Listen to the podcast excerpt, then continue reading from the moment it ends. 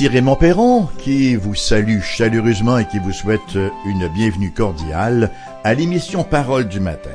Aujourd'hui, chers amis, nous ferons dans l'obstétrique. Ah ben oui, nous assisterons à une compétition de naissance. En effet, nous en sommes à la fin du chapitre 29 de la Genèse et nous lirons en fait euh, à partir de ce chapitre 29-là du verset 31 jusqu'au chapitre 30 verset 24. Alors je commence ma lecture immédiatement donc Genèse 29 verset 31. L'Éternel vit que Léa n'était pas aimée, et il la rendit féconde, tandis que Rachel était stérile. Léa devint enceinte et enfanta un fils à qui elle donna le nom de Ruben, car elle dit L'Éternel a vu mon humiliation, et maintenant mon mari m'aimera. Elle devint encore enceinte et enfanta un fils, et elle dit, L'Éternel a entendu que je n'étais pas aimée, et il m'a aussi accordé celui-ci. Et elle lui donna le nom de Siméon. Elle devint encore enceinte et enfanta un fils, et elle dit, Pour cette fois, mon mari s'attachera à moi, car je lui ai enfanté trois fils. C'est pourquoi on lui donna le nom de Lévi. Elle devint encore enceinte et enfanta un fils, et elle dit, Cette fois je louerai l'Éternel. C'est pourquoi elle lui donna le nom de Judas, et elle cessa d'enfanter. Lorsque Rachel vit qu'elle ne donnait point d'enfant à Jacob, elle porta envie à sa sœur, et elle dit à Jacob, Donne-moi des enfants ou je meurs.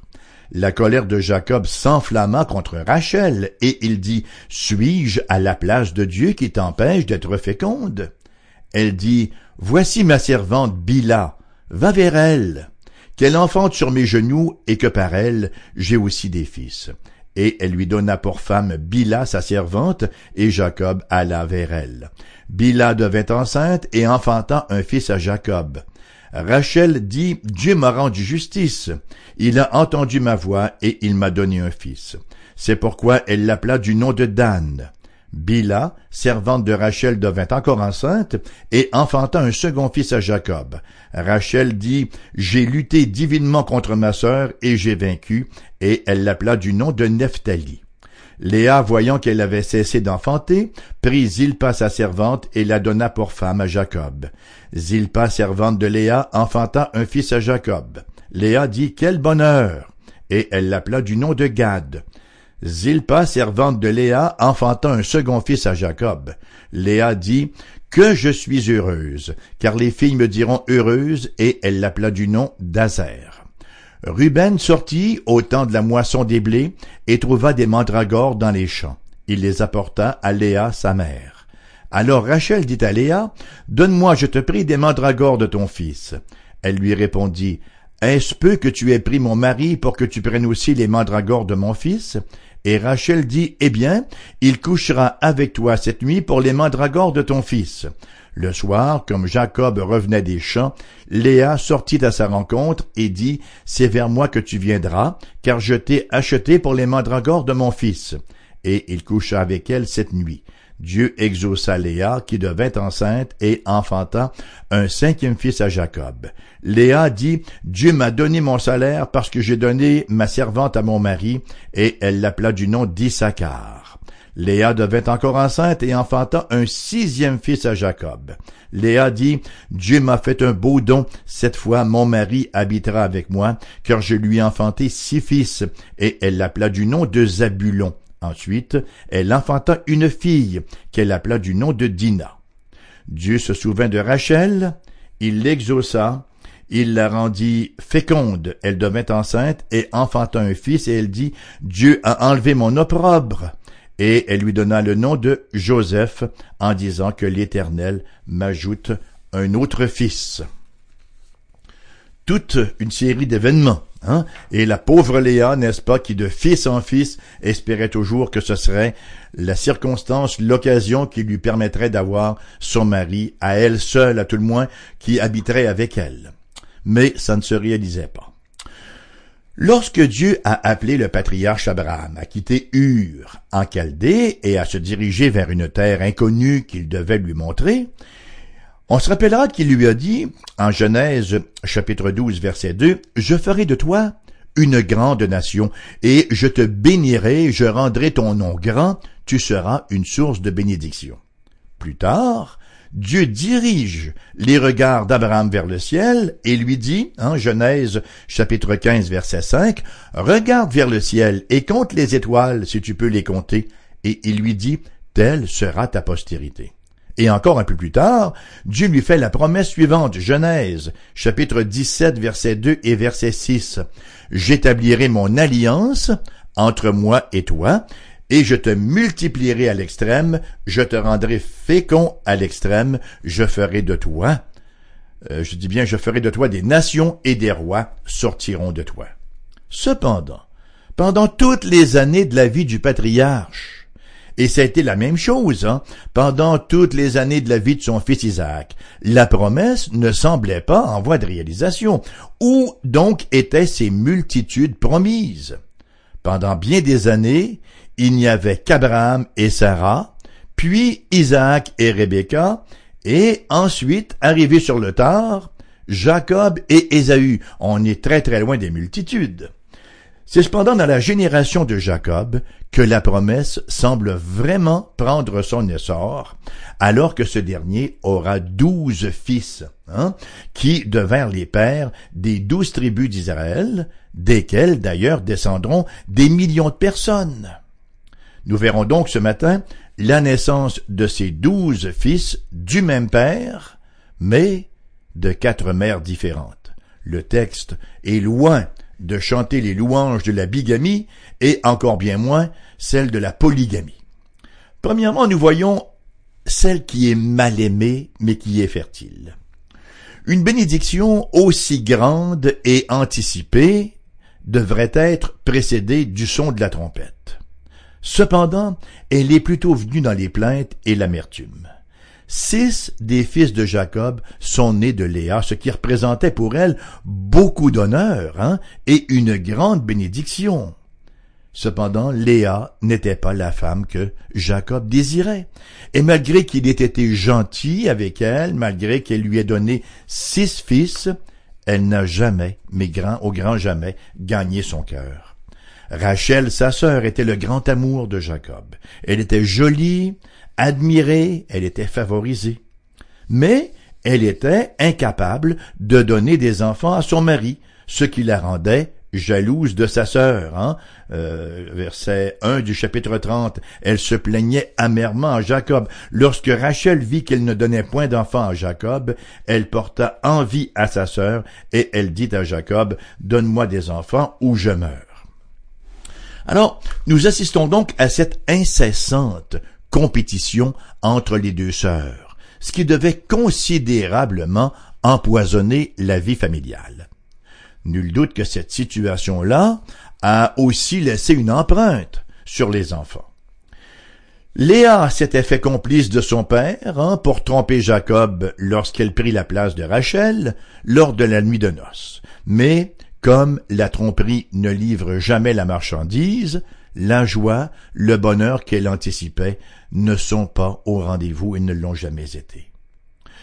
On en peut être, on ne peut être tout de même pas, on peut, pardon, je dis bien, on ne peut pas s'empêcher quand même d'avoir de la compassion pour Léa. Léa, elle est une espèce d'icône de bien des épouses négligées, méprisées par leur mari, et souvent malgré tous les efforts qu'elles peuvent déployer pour se faire aimer. Dans d'autres cas, bien sûr, leur attitude peut contribuer à éloigner leur époux. La consolation pour Léa, cependant, c'est que Dieu ne l'abandonnait pas. Léa, somme toute, semble la plus spirituelle des deux sœurs. Lorsqu'elle devint enceinte, et donna naissance à son premier fils, elle lui donna le nom de Ruben, hein, et elle en donne la raison au verset 32 du chapitre 29. Léa devint enceinte et enfanta un fils à qui elle donna le nom de Ruben, car elle dit, L'Éternel a vu mon humiliation et maintenant mon mari m'aimera. L'Éternel a vu mon humiliation. Ce n'est pas Elohim, ce n'est pas le nom du Dieu créateur qu'elle emploie. Non, c'est le nom de Yahweh, le nom du Dieu de l'Alliance. Alors, tout semble indiquer que Léa, effectivement, avait une relation personnelle avec Dieu, une relation de foi avec le Dieu de l'Alliance. Plus tard, lorsque Rachel enfantera un fils, il dira, euh, verset 23 du chapitre 30, Dieu a enlevé mon opprobre, mais ce n'est pas Yahweh, le nom du Dieu de l'Alliance, qu'elle utilise, mais c'est Elohim. Il semble aussi que Léa priait.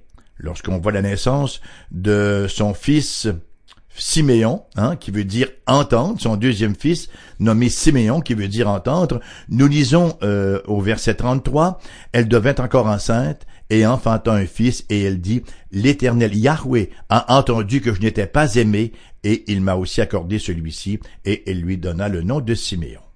Puis vint le troisième fils, hein, qu'elle appelle du nom de Lévi, Lévi qui veut dire attaché. Verset 34, pour cette fois, mon mari s'attachera à moi, car je lui ai enfanté trois fils, c'est pourquoi on lui donna le nom de Lévi. Et, comme on le voit dans le texte, ça ne s'est pas produit, puisque Jacob est demeuré attaché à Rachel. Mais voilà que plus tard, lui naquit un autre fils, Judas, qui veut dire louange verset 35. Elle devint encore enceinte et enfanta un fils et elle dit, cette fois, je louerai l'Éternel. C'est pourquoi elle lui donna le nom de Judas et elle cessa d'enfanter. Plus tard, Léa donnera naissance à ses cinquième et sixième fils, hein, Issachar et Zabulon. Et après la naissance de Zabulon, elle exprime le même souhait quant à l'amour de son mari, au verset 20. Cette fois, mon mari habitera avec moi, car je lui ai enfanté six fils. Le cœur de Jacob est demeuré attaché à Rachel. Mais il a quand même honoré Léa, hein, et il l'a quand même traité correctement. Léa, est-il utile de le mentionner, campait un rôle très difficile. Si Dieu n'a pas changé sa situation, à tout le moins, il a changé Léa. Hein? Il lui a donné la grâce de vivre cette douloureuse situation. Elle a multiplié sa joie d'enfanter des fils qui d'ailleurs devinrent les pères des tribus sacerdotales et royales. La tribu de Lévi c'était la tribu euh, des prêtres, hein, qui est devenue la tribu des prêtres, et de la tribu de Judas sont sortis effectivement les rois, de laquelle devait naître le Messie. Voilà donc pour Léa, et ça nous amène à Rachel, mignonne, mais elle est stérile. Genèse 30, donc, ramène Rachel dans le portrait. Même si elle est la favorite de Jacob, elle est aussi misérable que sa sœur Léa parce qu'elle est infertile. Voyez-vous? À l'époque, c'était considéré comme un signe de défaveur divin. Par ailleurs, elle craignait toujours de perdre l'affection de Jacob, hein, qui aurait pu, dans les circonstances, se tourner vers Léa. Elle craignait que, bon, devant l'abondance de fils que lui donnait Léa, Jacob décide effectivement d'aménager avec Léa plutôt que de vivre avec Rachel. Genèse nous dit verset, versets 1 et 2, Genèse 30, lorsque Rachel vit qu'elle ne donnait point d'enfant à Jacob, elle porta envie à sa sœur et elle dit à Jacob, donne-moi des enfants ou je meurs. La colère de Jacob s'enflamma contre Rachel et il dit, suis-je à la place de Dieu qui t'empêche d'être féconde? Il y a des limites à ce qu'un mari peut faire, voyez. Un mari peut toujours faire livrer des fleurs à sa femme. Il peut lui acheter du chocolat, mais la rendre fertile, là, c'est au-delà de ses capacités, voyez. Alors, devant cette situation, en apparence désespérée, Rachel fait appel au même stratagème que Sarah avait utilisé avec Abraham, à savoir enfanter par sa servante, faire appel à une mère porteuse. Et c'est ainsi que Jacob alla vers Bila, la servante de Rachel, qui lui enfanta un fils, auquel elle donna le nom de Dan, qui veut dire juger ou disculper. Peu de temps après, Bila devint encore enceinte et enfanta Nephtali. Verset 8, il nous est dit, Rachel devait, encore enceinte et enfanta un second fils à Jacob. Jacob dit, pardon, Rachel dit, j'ai lutté divinement contre ma sœur et j'ai vaincu, et elle l'appela du nom de Nephtali. Même si Rachel se revendique de Dieu, c'est bien plutôt ses propres plans à elle hein, qui aboutissent à ce résultat-là. Jacob était extrêmement actif, voyez. Deux femmes, il était rendu maintenant avec trois, et bientôt il y en a une quatrième qui va s'ajouter. Les vrais motifs du, du cœur, d'ailleurs, de Rachel viennent en lumière lors de la naissance de ce deuxième fils de sa servante. Elle le nomme Nephtali. Nephtali veut dire mon combat. Rachel combattait sa sœur, hein, lorsqu'elle dit j'ai lutté divinement contre ma sœur et j'ai vaincu. Alors, elle le nomme Nephtali. Rachel combattait sa sœur Léa, et le bébé additionnel, qui est né de sa servante, n'était autre chose qu'une arme de plus dans son arsenal. C'est pas joli, c'est pas joli, joli le cœur humain. Et nous arrivons à la pathétique épisode, ou au pathétique épisode des mandragores. Voilà que Léa, à son tour, se laisse emporter par la dérive, hein, et elle adopte la même stratégie que sa sœur Rachel, en donnant à son tour sa servante à son mari. Et c'est ce genre de situation loufoque qui se produit souvent lorsque la jalousie remplace l'amour mutuel, lorsque la jalousie pousse à l'extérieur, pousse sur le côté la soumission humble à la volonté de Dieu. Léa avait pourtant bien commencé, hein, alors que pour ses premiers fils, elle avait invoqué Dieu. Mais voilà maintenant que, comme Rachel, elle décide de prendre les choses en main. Et sa servante, Zilpa, va lui donner deux fils. Le premier qu'elle va nommer Gad, qui veut dire heureux hasard ou heureuse circonstance, et le deuxième qu'elle va nommer Aser, qui veut dire joyeux. Remarquez qu'ici, il n'y a plus de référence à Dieu. Selon toute apparence, nous sommes maintenant dans la guerre des nombres, laquelle va donner le plus grand nombre d'enfants à Jacob. Et on voit un étrange incident survenir par la suite. Versets 14 à 16. Ruben sortit au temps de la moisson des blés et trouva des mandragores dans les champs. Il les apporta à Léa sa mère. Alors Rachel dit à Léa, Donne-moi, je te prie, des mandragores de ton fils. Elle lui répondit, Est-ce peu que tu aies pris mon mari pour que tu prennes aussi les mandragores de mon fils? Et Rachel dit, Eh bien, il couchera avec toi cette nuit pour les mandragores de ton fils. Le soir, comme Jacob revenait des champs, Léa sortit à sa rencontre et dit, C'est vers, moi que tu viendras, car je t'ai acheté pour les mandragores de mon fils, et il coucha avec elle cette nuit-là. Je ne sais pas comment un mari doit se sentir lorsqu'il revient à la maison, puis ah, je t'ai acheté pour quelques mandragores, alors cette nuit, bon, en d'autres mots, cette nuit t'es pogné avec moi. Ruben, le, petit Ruben qui s'en va dans les champs, était tout petit encore. Hein? Il devait avoir peut-être quatre ou cinq ans.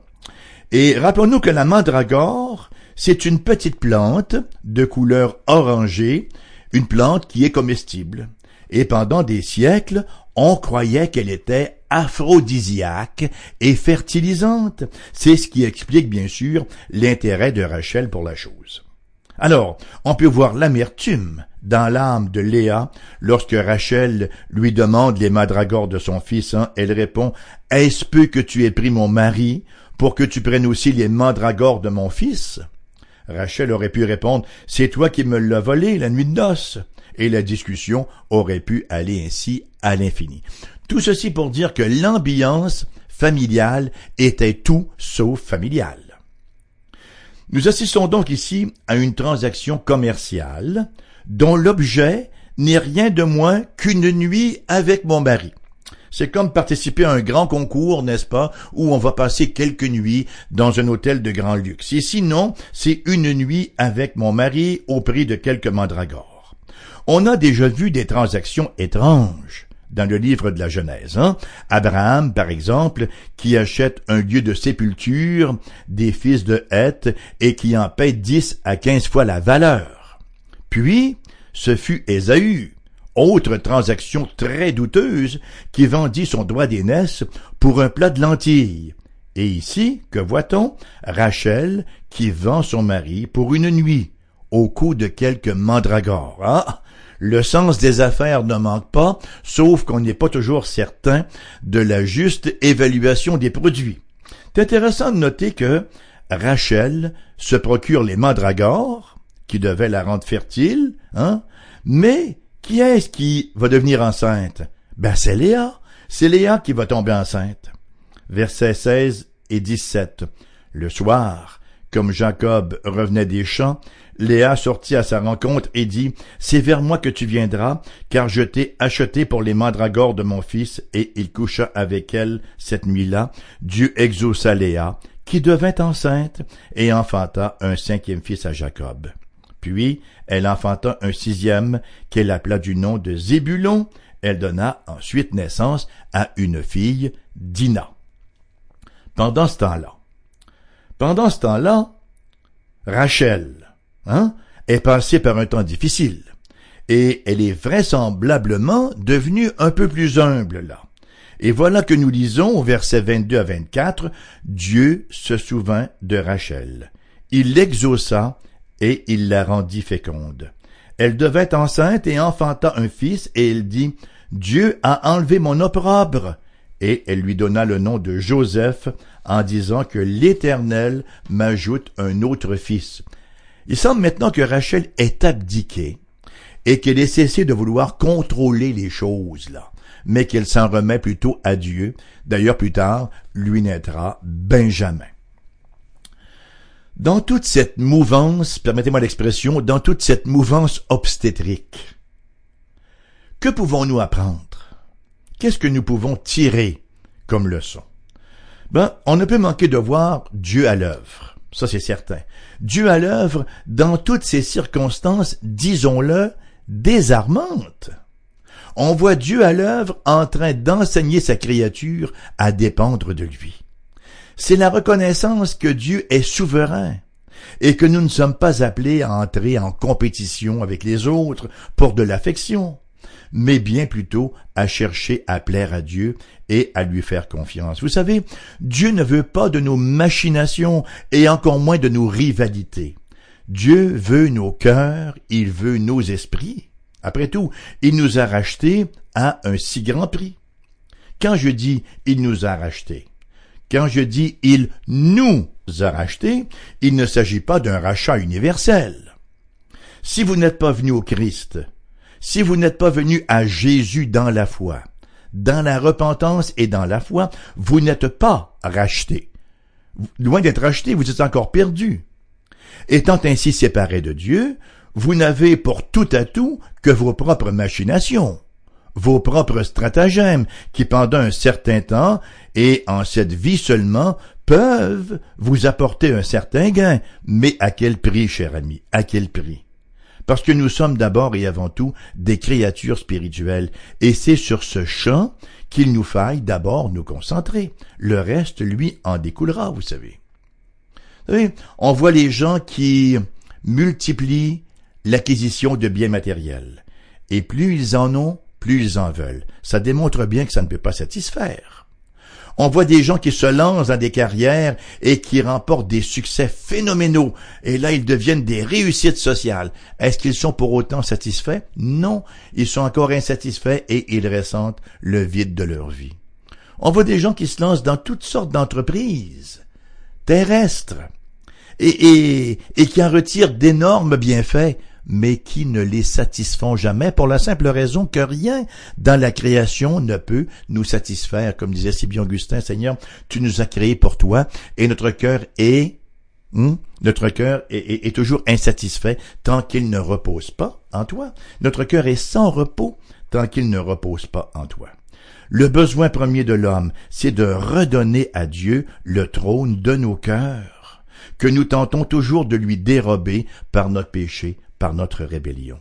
L'Hérode en nous, il y a un Hérode en chacun de nous qui ne veut pas d'un autre roi, voyez. Et pourtant, pour être partie prenante de son royaume, il nous faut reconnaître sa royauté. Ce que nous voyons, chers amis, par ailleurs, dans ce texte-là. Jacob, c'est le bonhomme de l'alliance. Hein? Et c'est l'homme de Dieu, en quelque sorte. Nous voyons qu'être chrétien, ce n'est pas être parfait. C'est être sauvé par grâce et être aux mains de Dieu en train d'être transformé de gloire en gloire à l'image du Seigneur Jésus-Christ. Et on va le voir d'ailleurs dans la suite du récit, comment le Seigneur continue d'œuvrer dans la vie de Jacob et l'amène à une très très grande transformation. Si vous voulez vivre cette transformation, si vous désirez véritablement hériter d'un royaume éternel, de bénédictions qui transcendent toutes les petites joies temporaires, petites joies, n'est-ce pas, tellement euh, éphémères de ce monde, le Christ Jésus vous ouvre les bras pour recevoir le plus grand cadeau qui puisse être, d'abord le pardon de nos péchés, puisque nous sommes absolument incapables nous-mêmes d'en faire l'expiation. On a beau aller rencontrer quelqu'un dans un confessionnal et lui raconter euh, toutes nos bévues, tous nos péchés, tous nos impairs, n'est-ce pas? Ça ne change strictement rien à nos vies. Ce qu'il nous faut pour être pardonné de nos péchés, il faut venir au Christ Jésus qui, lui, a pris la place de tous ceux qui croient en lui. Il a pris leur place à la croix et par une seule offrande, il a amené pour toujours à la perfection ceux qu'il a sanctifiés. Ça se termine sur cette note ce matin. L'invitation est lancée. La réponse est vôtre. L'émission vous revient à 14 heures cet après-midi. Entre-temps, vous pouvez nous téléphoner pour les gens de la région immédiate de Québec, le 88 688 0506. Ailleurs en province, numéro sans frais, le 1 877 659 0251. Vous pouvez également nous envoyer un courriel. Notre adresse courriel figure sur notre site Internet fm.com et notre adresse postale est la suivante AERBQ, casier postal 40088, Québec QC G1H2S5. Et je sais que vous savez d'ores et déjà ce que je vais vous dire maintenant. Merci. Merci encore d'avoir été là. C'est une joie qui se renouvelle quotidiennement et j'ai déjà hâte de vous retrouver à la prochaine. Bonne journée.